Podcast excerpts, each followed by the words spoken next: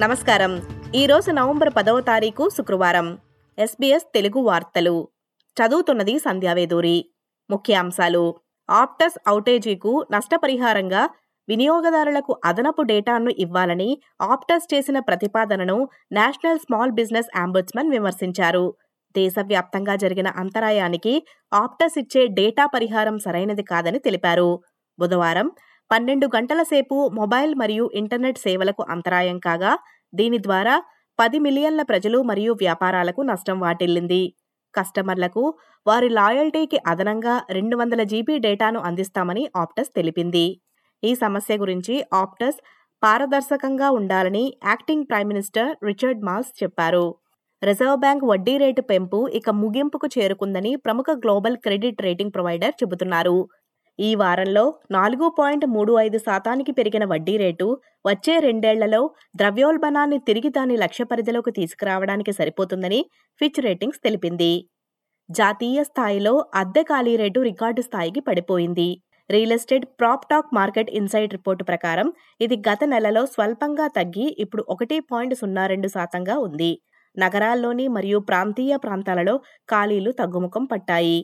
ఆస్ట్రేలియాలో ఎలక్ట్రిక్ వాహనాలను తీసుకోవటానికి వ్యాపారాలు సంకోచిస్తున్నాయని ఒక కొత్త అధ్యయనం తెలిపింది. కానీ నియంత్రణ మార్పులు దానిని మార్చే అవకాశం ఉందని చెబుతున్నారు.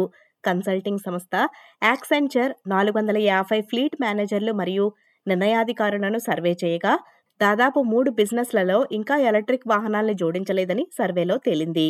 ఇమ్మైగ్రేషన్ డిటెన్షన్ నుండి నాలుగు వందల మందికి పైగా ప్రజలను విడుదల చేసే హైకోర్టు నిర్ణయాన్ని న్యాయ నిపుణులు మరియు శరణార్థుల న్యాయవాదులు ఆనందంతో ప్రశంసించారు. హైకోర్టులో ఇండెఫినెట్ ఇమ్మైగ్రేషన్ డిటెన్షన్ చట్టవిరుద్ధమని తీర్పు రాగా వారు శిక్షను రద్దు చేసి తక్షణమే విడుదలయ్యేలా అవకాశం ఇచ్చారని తెలిపారు. తువాలు మరియు ఆస్ట్రేలియా ఇరు దేశాల మధ్య యూనియన్ను ఏర్పాటు చేయటానికి మరియు లోతట్టు ద్వీప దేశానికి క్లైమేట్ అసెలం పేరున ప్రధానమంత్రి యాంతోనీ ఆల్బనేసి ఒక ఒప్పందం కుదుర్చుకున్నారు. ఈ ఒప్పందం ద్వారా పదకొండు వేల మందికి ప్రత్యేక వీసాలను అందించడానికి తద్వారా వారు ఆస్ట్రేలియాలో పని అధ్యయనం మరియు నివసించేలా ఉండవచ్చని తెలిపారు. Gaza స్ట్రిప్లోని Al Shifa hospital director general మాట్లాడుతూ ఆసుపత్రి కాంప్లెక్స్ను లక్ష్యంగా చేసుకుని ఇజ్రాయెల్ జరిపిన దాడిలో ఆరుగురు మరణించారని చెప్పారు. ప్రస్తుతం వేలాది మంది పాలస్తీనా పౌరులకు ఆశ్రయం కల్పిస్తున్న గాజా అతిపెద్ద వైద్య సదుపాయం ఇజ్రాయెల్ నిరంతరాయంగా వైమానిక బాంబు దాడుల వల్ల భయపడుతోందని director general Abu Salmiya Al జజీరాతో తెలిపారు. ఈ వార్తలు ఇంతటితో సమాప్తం. మీరు వింటున్నారు ఎస్పీఎస్ తెలుగు. మరిన్ని వార్తలు SPS dot com dot AU forward slash Telugu ద్వారా వినండి.